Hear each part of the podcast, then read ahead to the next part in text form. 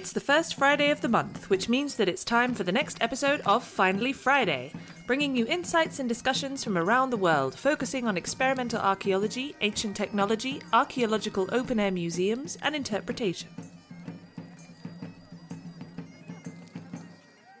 Hello and welcome to Finally Friday. My name is Matilda Siebrecht, and today I am joined by two specialists from our EXARC community and abroad, focusing on ancient glue. Dr. Paul Kozowyk is a postdoctoral researcher at the Delft University of Technology in the Netherlands.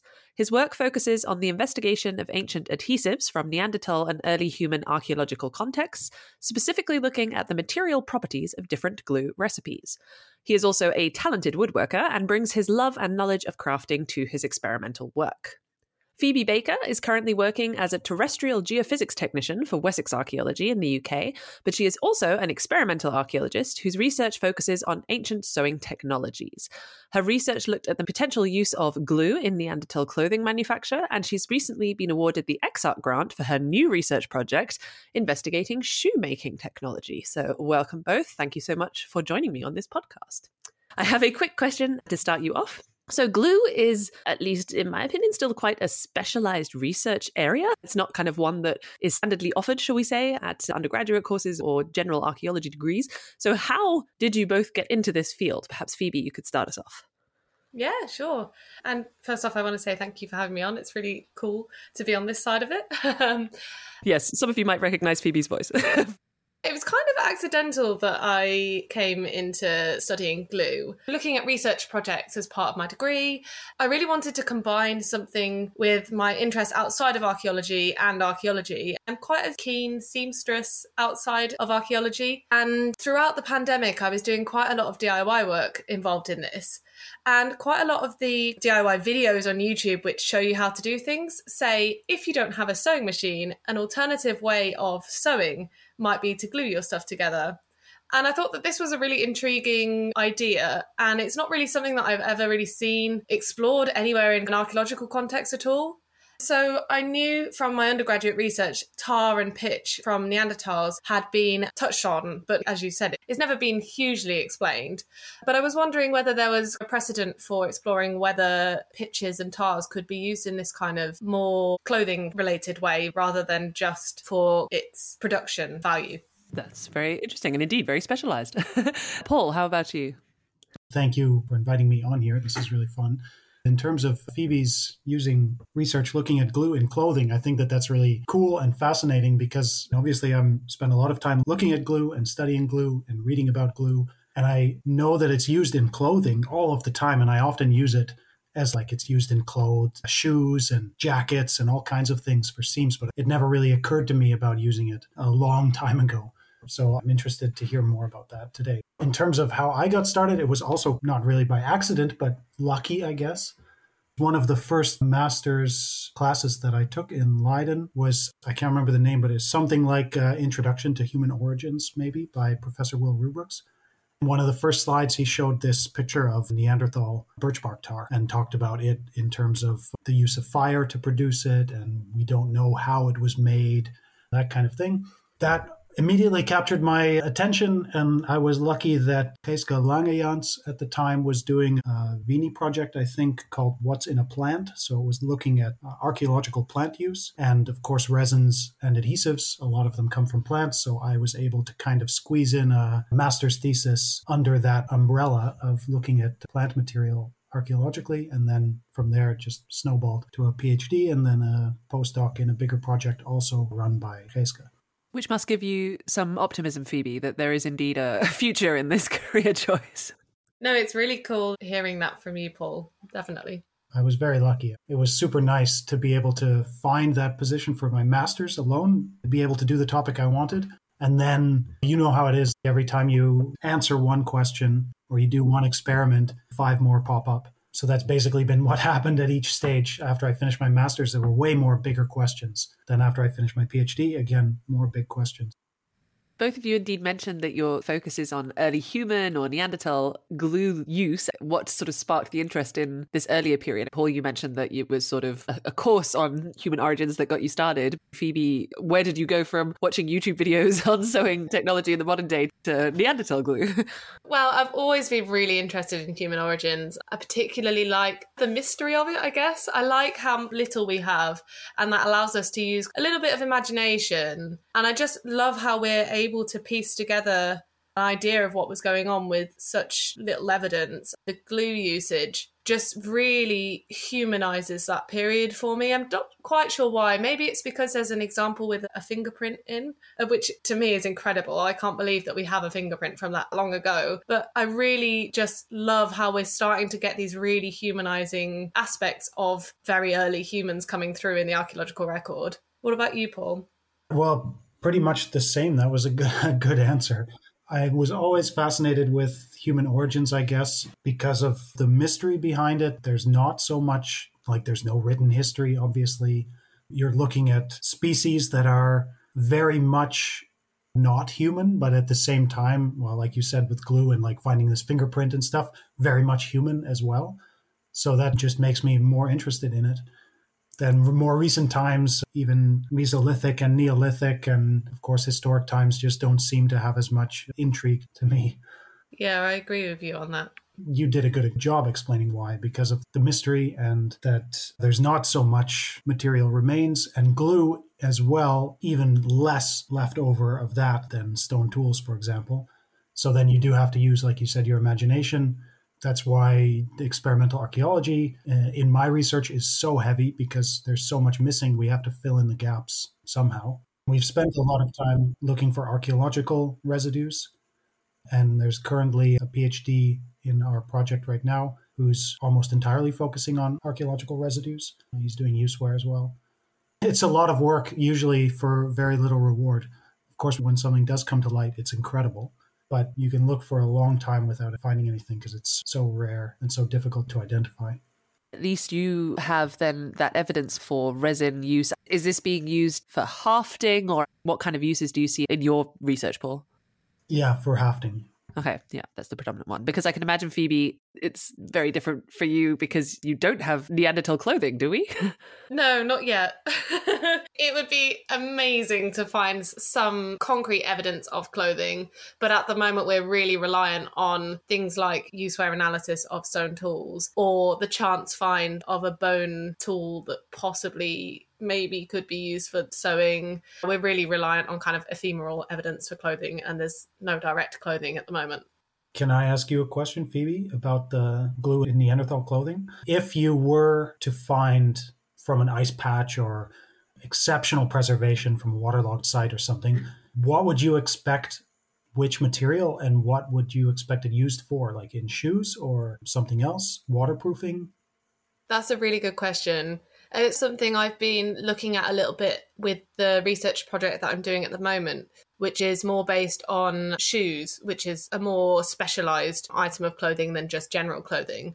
But I've been looking particularly at the moment for leathers and hide processing. These are things that we are able to see at the moment from stone tool useware. I started collecting a database for my master's research project, and there was way more evidence of hide processing with stone tools than I thought there was. Which, of course, is not necessarily directly clothing, as you could use hides for a variety of things, including shelter and things like that. But I think that the results from my experiments with the tar show that it's not necessarily the strongest material. I found this amazing paper that basically used the exact same methodology as me, but for testing stitch strength. So they used an overcast stitch and I think a running stitch, although I could be wrong. They definitely used an overcast stitch. And my tar experiments, they were not as strong as the stitching. So I think that birch bark tar, if it was used in clothing, would be most likely to be used for its waterproofing properties.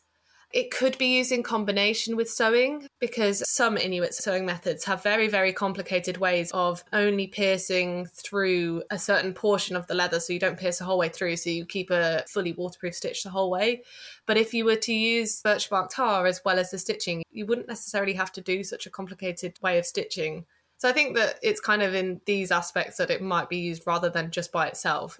That's really interesting because it's how you use adhesives in clothing or leather working today as well. You glue the seams uh, and then stitch through it, or you glue it or seal it after to waterproof the stitching. And the materials that you're using, you mentioned birch bark, but are there other recipes that are used or that you have used in your experiments? Birch bark tar is certainly the main adhesive, but that's mostly because the first Neanderthal adhesive found was birch bark tar, and it's also the oldest known adhesive. I think from Neanderthals, there's more birch bark tar finds than any others. There's a couple that may be resin or gum, but it's also not very clear.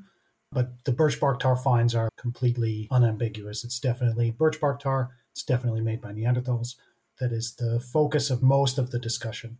But also, I would expect that Neanderthals would be using pine resin before birch bark tar, just because you can find it from a tree. It's widely used as an adhesive in more recent times, but it's something that if you've ever, I don't know, climbed a spruce tree or something like that, and you get it on your hands, it's incredibly sticky and it's impossible to get off. I'm sure at some point, probably before they figured out how to make birch bark tar using specific fire techniques, they probably found this sticky pine resin and were using it maybe not on its own, but also like with stitching, maybe to waterproof a binding material to wrap in combination with binding, probably using some other adhesives. On top of birch bark tar, rather than resins from pine trees, you can also have gums from deciduous trees.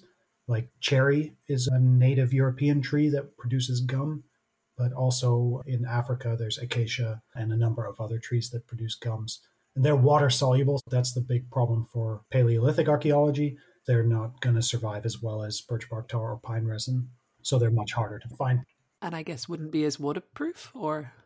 No, they wouldn't be waterproof either. So they wouldn't suit that purpose. And do you find similar, or did you conduct with similar materials, Phoebe, in your uh, experiments? In my experiments, I only looked at birch bark tar, but I did experiment, and I think Paul has as well, with adding different things to birch bark tar because it can change the adhesive properties quite a lot, as I actually found with mine. So I tried adding things like beeswax and rosin, and my favourite, which was holly ash. I also tried some beech ash. They actually can have really dramatic impacts on how strong your birch bark tar is. And I think it's the same for pine tar as well. I really found that the holly ash, which we did some chemical analysis on, and found that it has a really, really high potassium percentage, which then, when it's exposed to oxygen, it forms a really strong alkali. Made the birch bark tar way stronger than any of the other ones, which I really wasn't expecting. I think that this is something that Paul has also touched on in your research.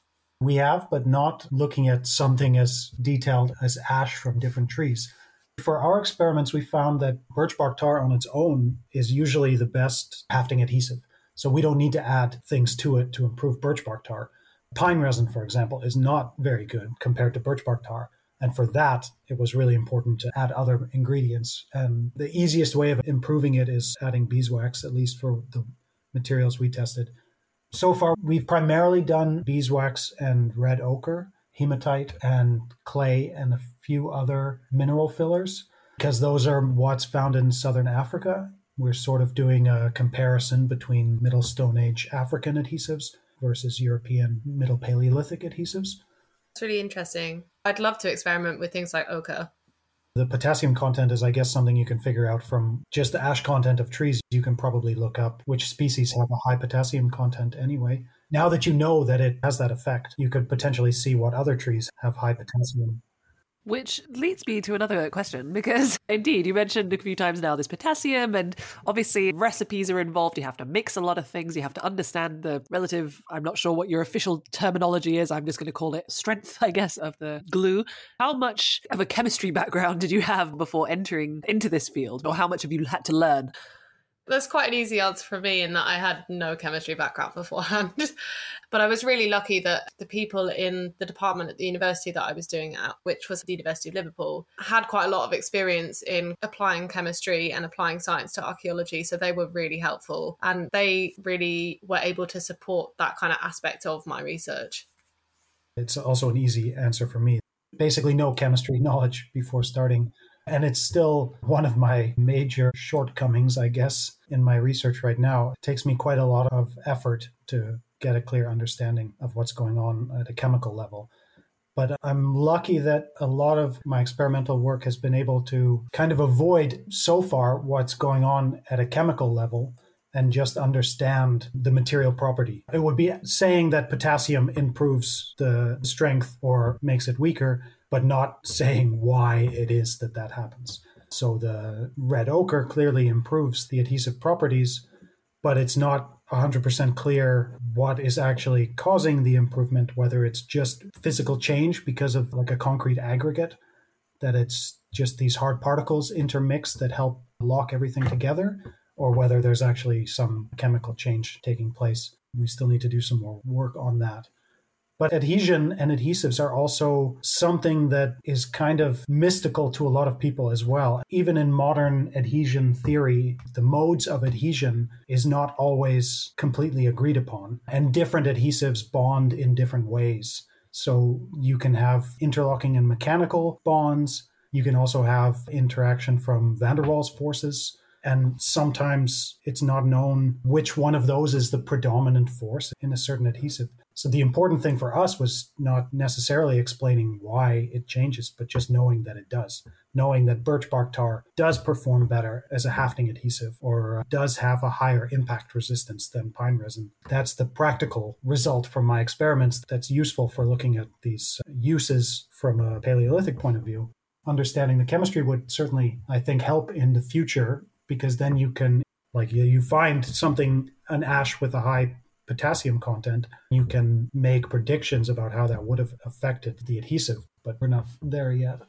I guess that makes sense because also I assume that Neanderthals weren't considering the potassium content of the ingredients that they were using while they were mixing the glues up, right? So it's more about observations and the sort of qualitative aspect in terms of how well it adheses. You were just talking about relative strength and the different modes of adhesion and stuff, but I guess glue also, as we've spoken about today, it can be used for stuff like waterproofing. Have there been experiments that have looked at the different levels of waterproofness? We've already talked about the fact that gum is water soluble. Phoebe, is this something you're planning to do further? This is something that I am really hoping to do as part of this EXARC research grant that I've been given to look at footwear is to start to have some actual analysis on how waterproof these things are and how much water they can withstand before they start failing. I know from more recent times which materials have been used like spruce resin in Canada was used to waterproof birch bark canoes. And of course, pine tar was used to waterproof ships for hundreds and hundreds of years and huge Spanish Armada type ships for a long time. So I think that it's pretty clear that pine tar and pine or spruce resins definitely have really good waterproofing capabilities. For me, the big waterproofing thing would be the binding that you would use to tie a stone tool to a wooden handle, for example, would probably be either some plant fiber or animal fiber like sinew. Both of those things are very susceptible to moisture. The plant fiber will expand and get soft when it's wet, and the sinew will also expand a lot, and the natural adhesive that's in it will completely come loose. So if you use those and want them to be successful for using in the environment without having to worry about rain or dropping it on wet grass or anything like that, then putting a coat or at least using an adhesive like resin or tar that you can kind of smear around it as well definitely helps. But that's not as extreme as waterproofing a canoe. So I think that there's not a lot of difficulty in waterproofing a binding on a stone tool. I could imagine that clothing is something that needs certain properties because it kind of soaks the waterproofing material, whether it was tar or resin, would soak into the leather a little bit and disperse a bit, and water can still kind of penetrate that. I think it would be impractical to have a few millimeter thick layer of tar over your leather clothing. So I could imagine there could be uh, some nice experiments in there to test the waterproofing capabilities of tar or resin on leather. Am I also right in thinking, Paul, that tar and pitches often have insecticide properties? Definitely. And you hear it a lot with tar and with birch bark tar. And sometimes it's even still made and sold today in Scandinavia and Eastern Europe as an insecticide, also for garden use, like to keep out slugs and to protect wooden posts from insects and things like that. I could imagine that in the past you could also use it on your body to keep mosquitoes away. We talked a little bit about the fact that the sort of chemical aspect of things and that side, shall we say, of the methodology was something that you've learnt or you work in a very multidisciplinary team, which is a great thing with this kind of research, it seems. But in terms of the other kind of methodologies that you used, I'm just curious to talk a little bit mm-hmm. about it because I think some people listening to this podcast, I mean, Paul, the amount of experiments that you're able to do and the kind of facilities that you have access to are incredible, especially at the moment. But then, for example, Phoebe, your project was, like you say, at a much smaller scale, and the lab equipment that you had was maybe a little more restricted. So, for our listeners to hear, you know, people who are saying, but I don't have access to a fancy uni or a fancy lab, how did you compensate for the kind of physical limitations on the methodology that were imposed? You are right, Matilda. I have had quite a lot of limitations on what I'm able to do. And indeed, when I was actually doing the project, I had very strong time restraints as well because we had restrictions on what labs we could use because of COVID. And then I had deadlines that were quite close to when I was actually allowed into labs. So there was also time restraints as well as material restraints, which I think actually made the project better because it was relatively simple, the methodology that I used. So it was taking this idea of lap shear tests, which Paul has done, I think, in some experiments to test strength, which is where you, you use two different substrates which are glued together in the middle and you basically pull them apart. So I used a clamp which had a piece of leather in, and then the leather had a strip of glue on with another piece of leather glued onto it. This had a grommet in it that I put in myself, and that was then attached to a mechanical weight gauge that I think we bought off Amazon. It was really useful. This was then attached to a lever pole, which was put against the wall, and you kind of pulled the lever pole back until the glue failed. Similarly, I think to how they're actually made in a lap and shear machine.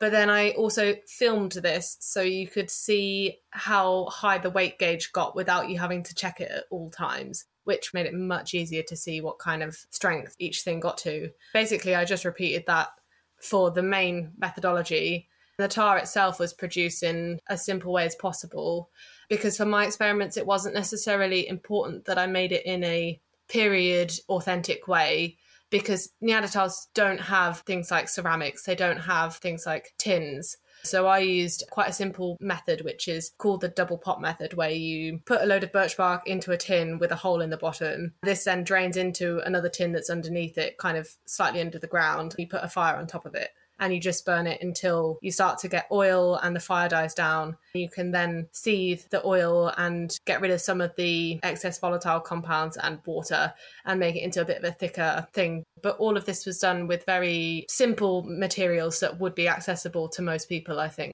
The only thing that was fancy was that we did analyze the holly ash that we put in. But as Paul mentioned earlier, you probably could look this up on the internet and not necessarily have to do that particular analyses. Is that familiar, Paul? I was thinking as you were talking, Phoebe, about the amazing things that you can do with a smartphone and a smartphone camera as well.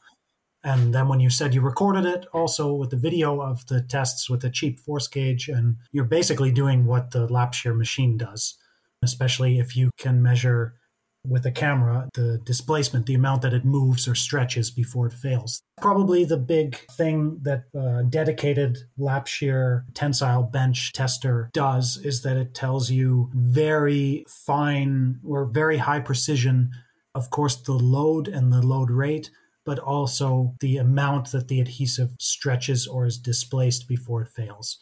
Those things are kind of difficult to do with just a camera because you can't distinguish such fine changes. And with leather, it would be even harder because it would stretch as well. So you don't know how much it's the, the leather stretching and how much is the glue stretching.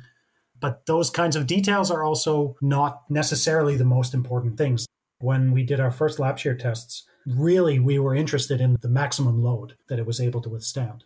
You could have done that with a force gauge and a lever or talking about having lab restrictions because of COVID.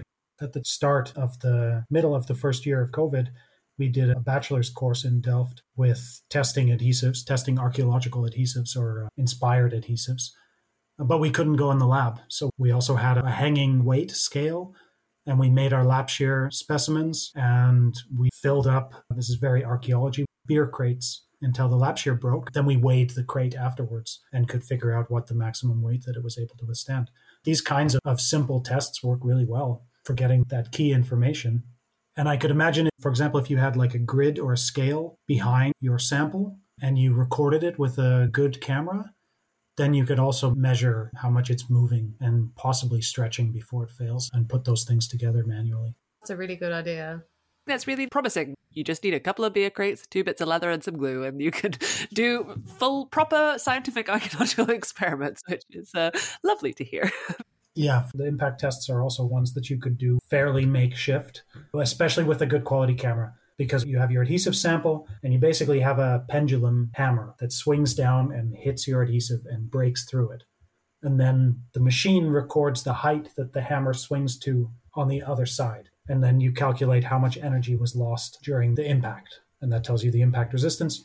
If you had a good camera with a good grid background recording and a known mass of your hammer swinging on a ball bearing or something with very little resistance, you can record something similar. You wouldn't be able to compare it with other tests because there would be differences in the machine. And that's one thing that this lab equipment is really good for. Different laboratories can do the same test and you can compare the results. If you're doing your own test with a force gauge and a camera and things, it's harder to do that. But you can still get good information for you comparing your own materials. That sounds really cool.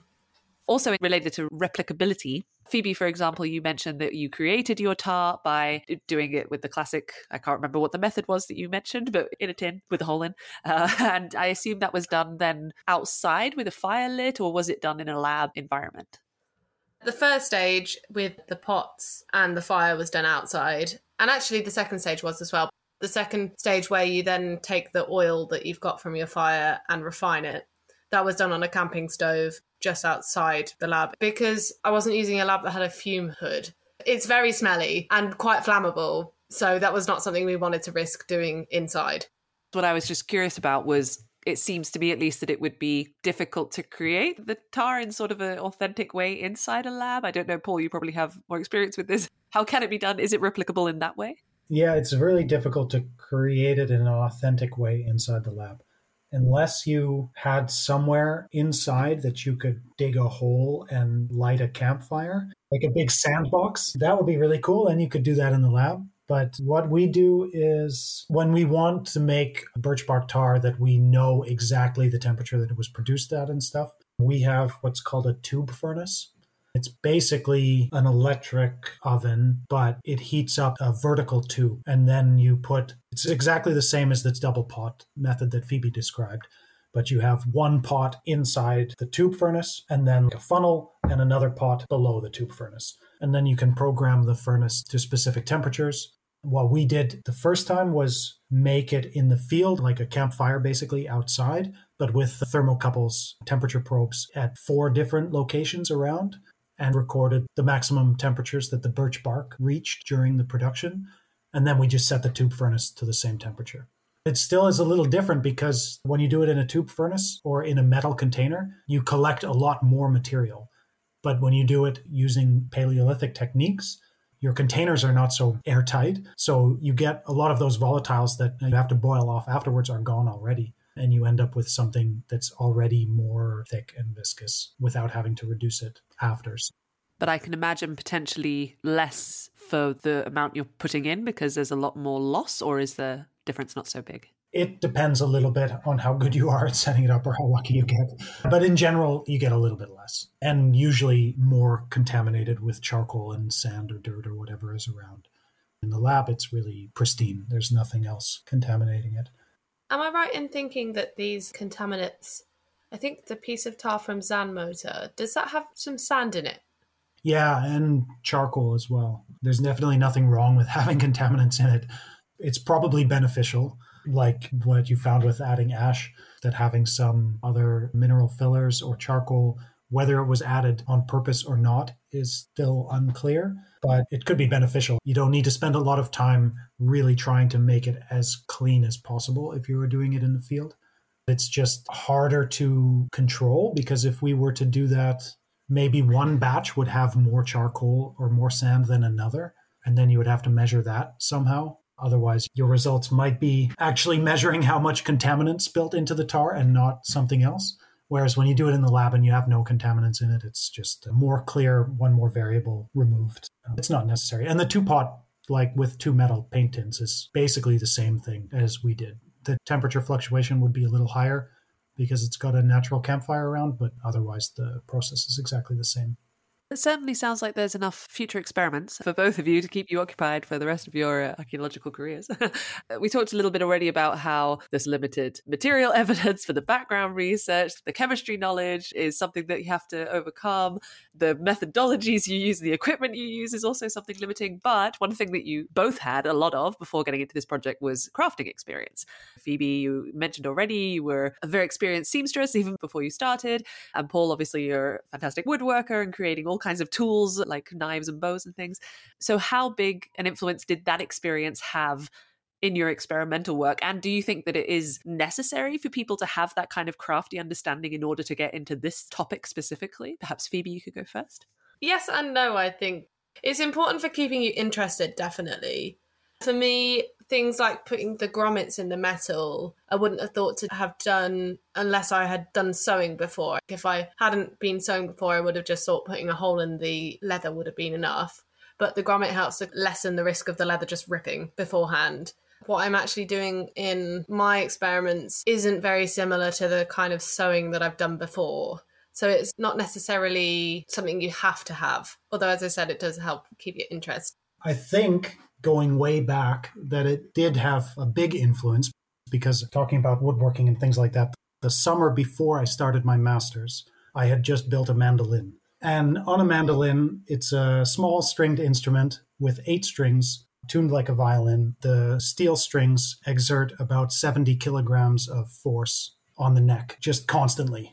It's just a glued joint. So it needs to have a really good glue. And I remember that summer before getting lost in discussions online about glue performance and testing and modern glues tend to creep a lot under constant load and what's the best alternative and all kinds of things like that and then when I started, I immediately was using some of that knowledge and ways of testing adhesives to get started with my master's thesis. In terms of getting started, it was definitely a huge influence. In terms of being a requirement or necessary or anything like that, I would say that having crafting experience maybe gives you a head start. It's definitely not necessary. You can learn these things from once you start the experiments or start the research. You shouldn't go into an experiment, say testing adhesive hafting performance, if you've never hafted a stone tool before. But you can find people that have the expertise or you can learn it before you start the experiment it takes you longer then to get there. And you might run into more hiccups along the way, like not using a grommet in the leather. Maybe it would tear first, and then you'd have to rack your brains to try to come up with a way to make that joint stronger. Eventually, I'm sure you would get there, but not as quickly and easily as if you already have that experience. So it helps, but it's not necessary. From the discussion we've had today, I think it's a very positive view. And anyone who wants to do glue but has thought that it's an overly specialized subject, you can do it with beer crates, not having any crafting experience. it's easy. Everyone should be doing it. Obviously, much more complicated than that. And we haven't really got into the full details of the research, but I thought it would be interesting to discuss the practicality, shall we say, and the sort of details around this subject because it's such a rare one and it's such a fascinating one. So thank you very much both for that very interesting discussion. Just as a final question before we wrap up, what are your plans for the near future? And how do you think the EXARC community or those listening into this podcast can help to make a difference or to do their own research in regards to the points that we discussed today? Phoebe, you want to go first? My direct plans for the future are to work with this EXARC grant that I've very kindly been given to explore Neanderthal footwear use, which is kind of an extension of my master's project, which I've just been doing. And I'm really, really excited to start getting some results from this which hopefully will involve actually making some shoes, although we'll have to see. Walking in little puddles, apparently, to test the waterproofness. yes, I'm hoping so. and then the second part of that was how can the EXARC community help to make a difference? I think just being interested in it would be really cool. EXARC is quite big on social media. I think it could be a really interesting thing to start having a discussion through these kind of mediums. I'm just always keen to talk to people about this kind of thing, which is why this has been so nice. Yeah, it's definitely good to just talk to people about it. And especially with the EXARC community, there are a lot of skilled craftspeople that you can really get new insights into all kinds of different things from knowledgeable people in different fields things that you can't learn about or experience from reading a book or sitting in front of a computer that you really need to have this hands on experience with. That definitely is a really nice way to help the research go forward. In terms of my personal plans for the near future, well, I still have a year and a few months left in the current project that's called Ancient Adhesives at the TU Delft. And it's going to be a busy year. We have a lot of data that we're going to be writing up everything to finish in the last part of the project. Hopefully, I can find some time while we're doing that to also apply for some new grants and hopefully can keep doing sort of the same stuff. Maybe branching out a little bit from just adhesives, but who knows? Well, it certainly sounds like there's enough to do.